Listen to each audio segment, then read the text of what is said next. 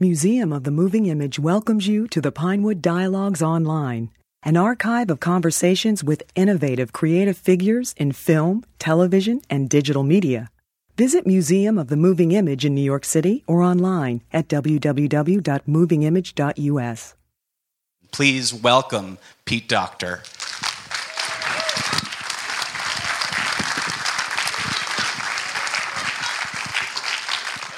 First of all, this is a, a unique film for Pixar. I, basically, it's the 10th moving up the evolutionary ladder.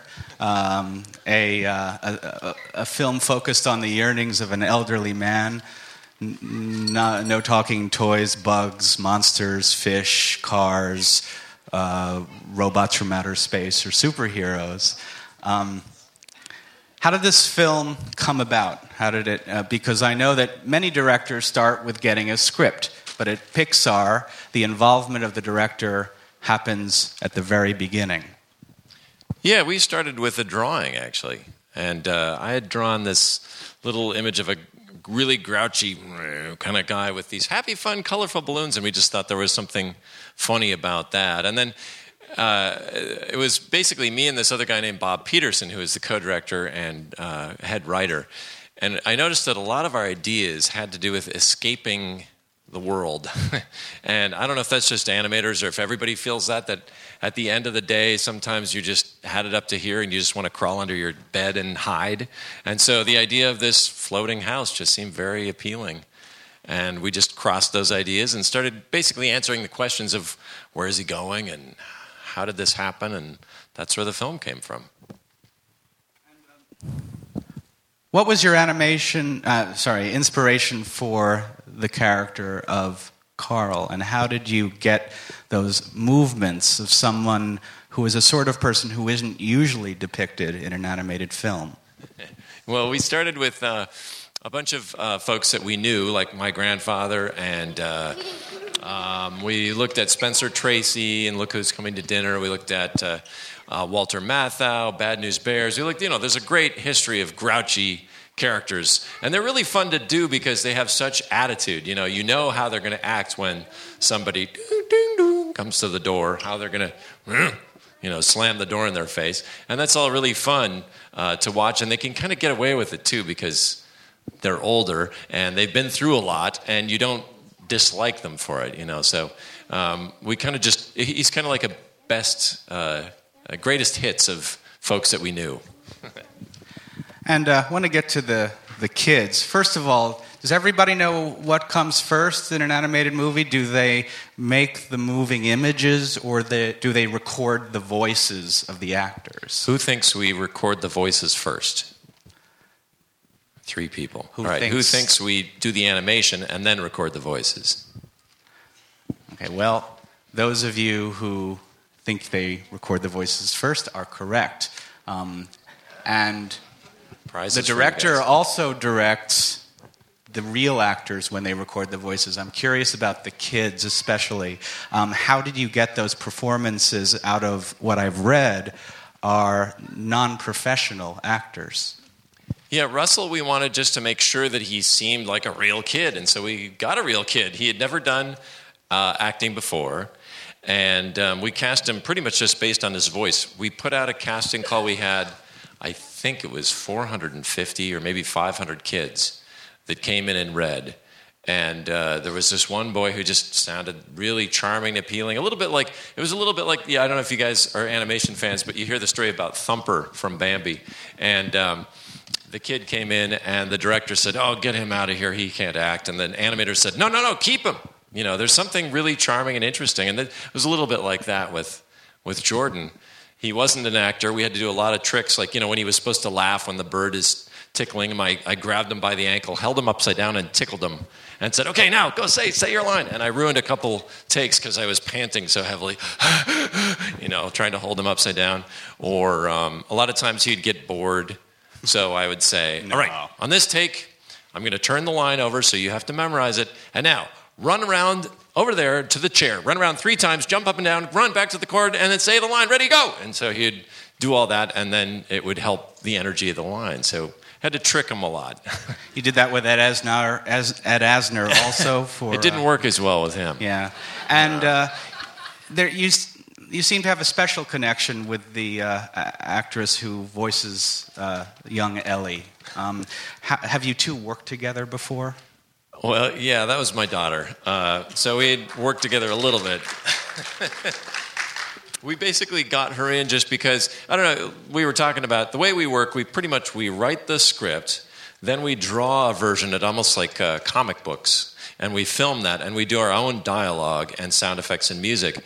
And we knew that if one of us tried to do the dialogue of this little kid, everybody would be so distracted by the bad you know, performance that they wouldn't pay attention to the scene. So we got my daughter to come in, do the voice, just we thought temporarily until we got a professional actor, but she worked out really well, and, and so we kept her. And um, I, I would assume that uh, she has a bright future. Um, and, well, I, uh, I kind of hope not, but I, don't, I think she, she enjoyed it, but uh, she's busy, you know, in fifth grade, so. Well, you, you mentioned uh, Thumper and Bambi. Um, I'm wondering if the classic films from Disney, the you know from Snow White to Peter Pan to Dumbo, and the people who did that animation, oftentimes I, I believe they were called the Nine Old Men or something like that, um, had an influence on you, and whether you even had any interaction with with these uh, animators of the classic Disney films. Yeah, I did. After Toy Story. So I grew up watching all these films, Dumbo and Peter Pan, and I was a huge fan of these films. And one of the great joys of, of having found success on Toy Story was getting to meet these guys, you know? And so when I met them, they were all in their 70s, 80s, some of them in their 90s. And I sort of associated all this magic with these old people. And so, in a way, that was sort of the start, uh, the starting of this film. Is that there's something to me really uh, amazing about uh, older folks. And uh, actually, that reminds me of another story. This um, John Lasseter told us he was trying to make Xeroxes up at a, a copy center up where he lives in Sonoma. And this guy, this older guy, was in front of him, and he's taking a long time. And John was like, "Come on, come on, come on, get going." And he looks over and he sees these photographs of Lauren Bacall and Humphrey Bogart and all this that he's xeroxing. And John says, "Wow, where, where did you get those?" And the guy, the old guy standing in front of him, says, "Get them? I took them." And he turned out to be this famous photographer who had taken all these amazing photographs of Hollywood stars in the 40s and 50s. And I think that's just sort of, uh, there's all these amazing stories waiting to be told that a lot of times you don't hear about until you really poke a little bit. Um, and that's kind of, this film is meant to be a little bit of a tip of the hat to, to that great generation. Um, the way the film looks, I've heard that you actually had a kind of system of shapes and colors that are uh, supposed to affect the feelings that you have about the character and the story. Um, I'm wondering if you can talk to, to us a little bit about that. Yeah. Um, as we started drawing Carl specifically, um, we just felt like, okay, here's a guy, and we thought about it. Here's a guy who stays in his house. He just wants to be left alone. Nobody bug him. He just wants to stay put, and he has his routine. He wakes up every morning. He has stewed prunes, and he goes to check on the mail, and he has this w- way of working. He just felt like a square, you know, as we drew him. His head was square, his eyes, glasses were square, his body square. Everything about him is square, and even the way we shot uh, those scenes, you'll see a lot of times uh, we framed him in squares. You know, he's very angular. Uh, the, the photographs on the wall, uh, anytime you see a picture of Carl, he's in a square frame. His wife is in a circular frame, much more uh, life giving, organic, and fun and movement. And, and that's what she brought to the relationship. So we were just looking for ways to use shape and basically everything else we could think of color, lighting, even the 3D, to really emphasize the emotional aspects of the film. So, Well, I know there are some people eager to ask questions. Uh, there were some hand raisers down here. Okay. Uh, My question is a two-part question. How is it different directing an animated film that is 3D? And my second part is, how do you make 3D uh, films? Like, how is it different than a regular animated film? This is a two part question. Um, how do you direct a 3D film, and how do you make a 3D film how is it different from a. Tr- and you're talking about 3D computer graphics or stereoscopic 3D? Okay. With the, you're talking about with the glasses? I, I didn't know there was a different kind of 3D. Yes. Okay. You want to try to Sure. take that? Well, uh, basically, we didn't approach it any differently than we have our other films. In fact, the way we look at it, all of our films have been in 3D. It's just this the first one we've been able to project in 3D. Uh, we really focused on the story and the characters, and there was a group, a separate group, that's followed along and figured out how to use 3D. And we talked to them a lot about um, how to emotionally affect it. Like, you, ho- hopefully, you didn't even really notice this, but as say Carl is at home after his wife is gone, and he's just, you know, going down the stairs and eating breakfast and all that. We really squashed the space. We made it very flat. We tried to uh, emphasize this sort of feeling of claustrophobia and static. And then as he lifts his house off, we stretched it way out and emphasized the depth and really, you know, throughout the film, tried to use 3D as a storytelling device. But basically, the way it works is um, uh, a lot of times people feel like or, or think our films are drawings. And that's actually not true. We draw a lot at the beginning and in the planning, but what you're seeing is probably closer to like a marionette or a puppet theater. And so these characters exist as models inside the computer, and the camera can move anywhere you want, and you can move the characters, you can rotate them, whatever, whatever. So it's pretty simple to put in a second camera right next to the other one, about the distance your eyes are from each other. And that's basically the way 3D works is you have two images that are slightly different than the other. And um, one eye sees one picture and the other eye sees the other. And it in your brain combines to be 3D. And so um, we're actually right now in the process of going back to Toy Story 1 and 2 and making them in 3D. And it's amazing how well it works, even though those films were made, well, whatever, a, while ago. And yes, you can do that. Much harder to do with films that you shoot with a real camera and real people. Um, so, uh, and I do encourage everybody to go see this again, 3D or 2D, and there'll probably be a short before it. Can you tell us? Oh, you didn't uh, get to see the short? No. Oh, that's too bad. Yeah, there's a guy. So Pixar's done uh, with every film so far. We've had a short film, and on this one, uh, actually, the guy who uh, inspired the character of Russell, this guy named Pete Sohn.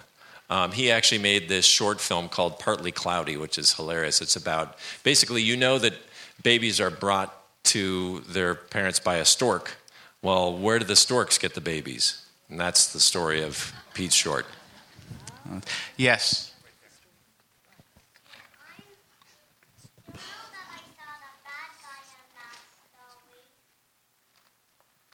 You saw the bad guy? You know him I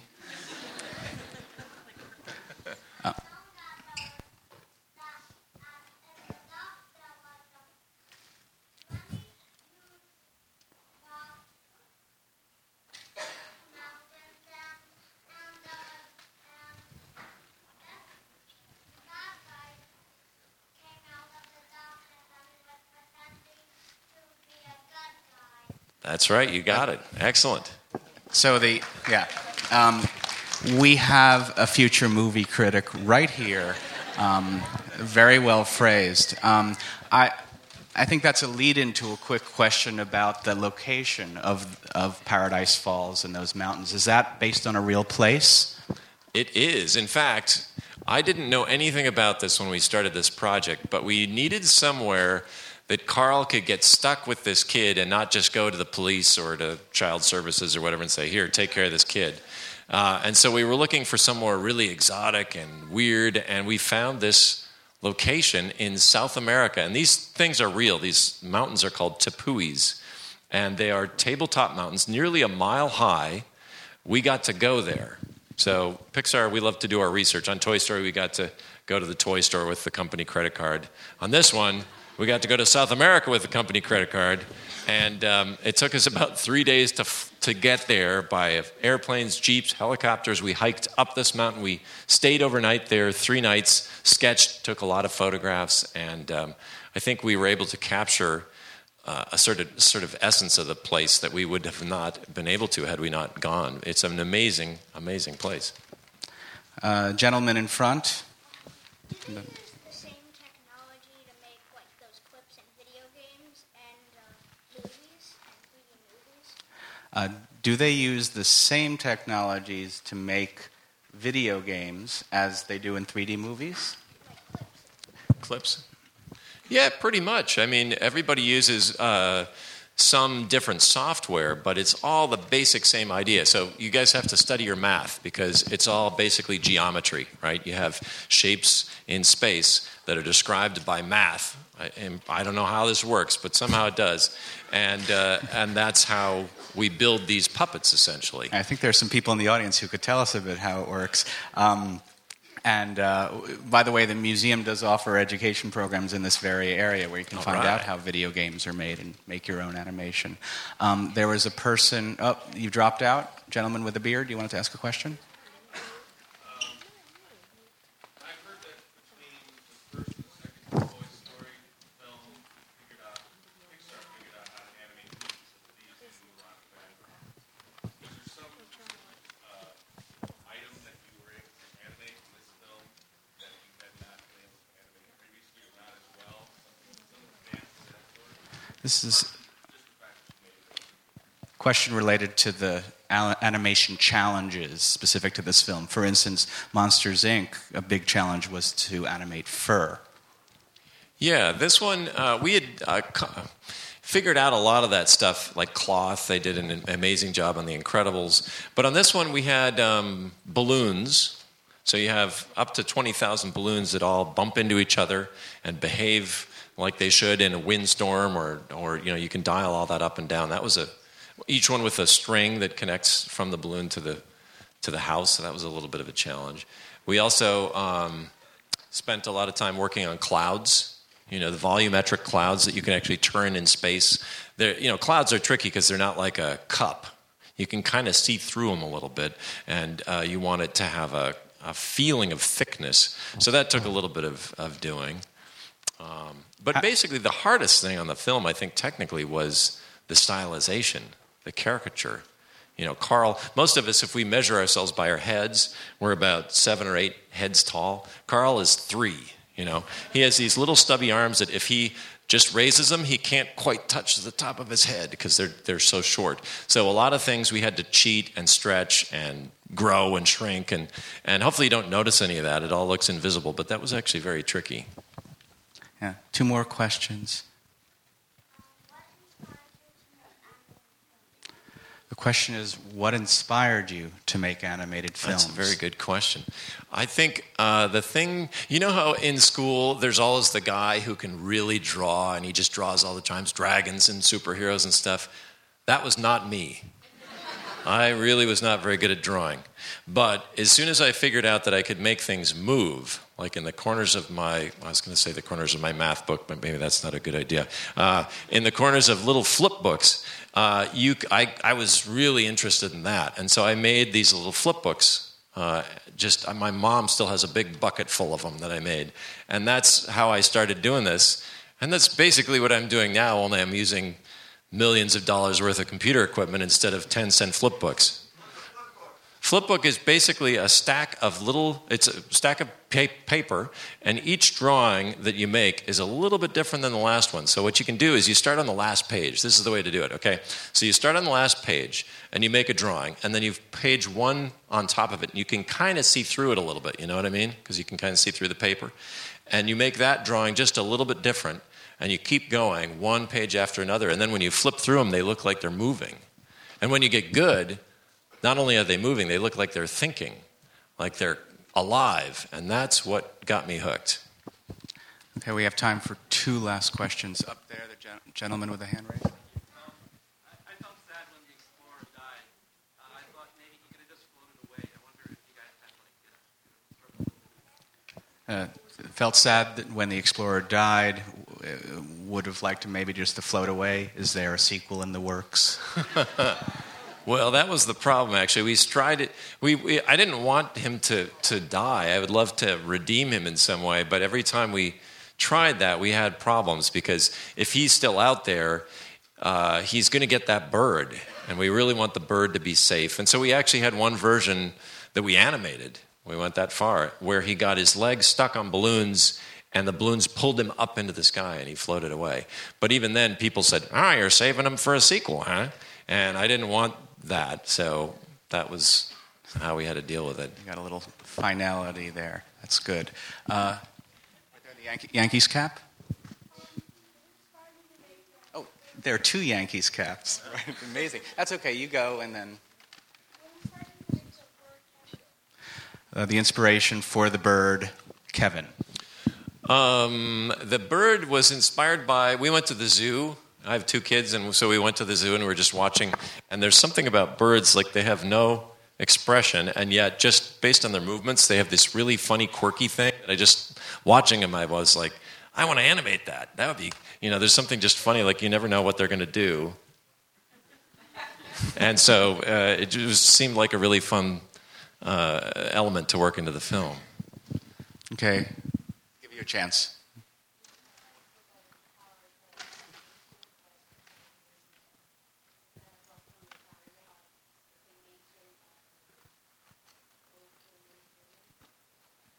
Well, claymation is still a technique and is used for, for films. Yeah. Yeah, but, some of the uh, great, you know, like Wallace and Gromit. I don't know if you guys are familiar with those. Uh, Aardman Animation does amazing claymation. And it's pretty much the same thing as we do. It's just that they use clay and we use computers, but it's still made one frame at a time like that. So, so um, I'm curious what you're working on now, although I guess you need a little break. But uh, first of all, what's the next Pixar film? And then what's the next Pete Docter film? Well, the next Pixar film is coming out about a year from now. It'll be called a little film we like to call Toy Story 3. Um, and um, it's fun because it's the old characters that you got to know in one and two, plus some more. And uh, it really feels like of the same piece of those first two. It's being directed by this guy named Lee Unkrich, who was involved with the first two very very heavily. So it's really fantastic. And for me, I've got some ideas, but they're very foggy and vaporous, and so I need some sleeping time to figure it out. Excellent. Well, we can't wait to see how they develop. Uh, thank you very much for coming. Thank you. Thank all of you for coming. We hope to see you soon. Bye bye. Thank you for listening. The Pinewood Dialogues at Museum of the Moving Image are made possible by generous support from the Pannonia Foundation. To learn more about the museum, visit www.movingimage.us.